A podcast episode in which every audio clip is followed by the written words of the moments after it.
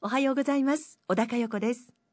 この時間は FM 岩手が家族の絆をテーマに実施した私と家族の作文コンクールから今年度の入賞作品33編を朗読でお届けしています。さあ今日紹介するのは高校の部で佳作を受賞した菊池真希さんの作文です。タイトルは父への寄せ書き。ご本人の朗読でお送りします。父への寄せ書き。専修大学北上高等学校3年菊池真希。8年前仕事の都合で三重県に単身赴任をすることになった父に寄せ書きを送った。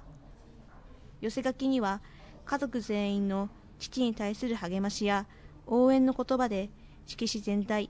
きれいに埋まるはずだったのだが隙間ができてしまい未完成の寄せ書きを送ることになってしまった。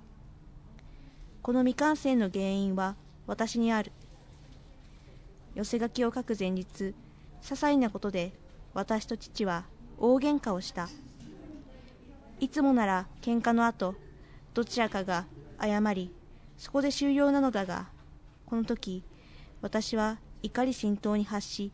父が謝っても許せなかった。翌日家族が寄せ書きを書いている最中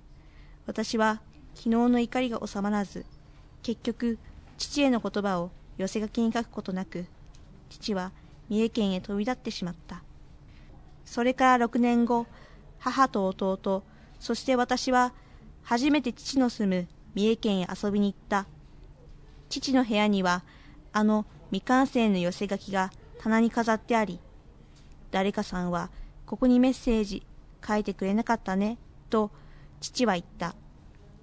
それは当時私に対する嫌味のように聞こえたが今では好きな娘への励まし応援の言葉が寄せ書きに書かれていないことに対する悲しみのように捉えることができるようになった。父はこの8年間毎日のように岩手に暮らす私たち家族に電話をかけてくる今日は学校で何があったの？とか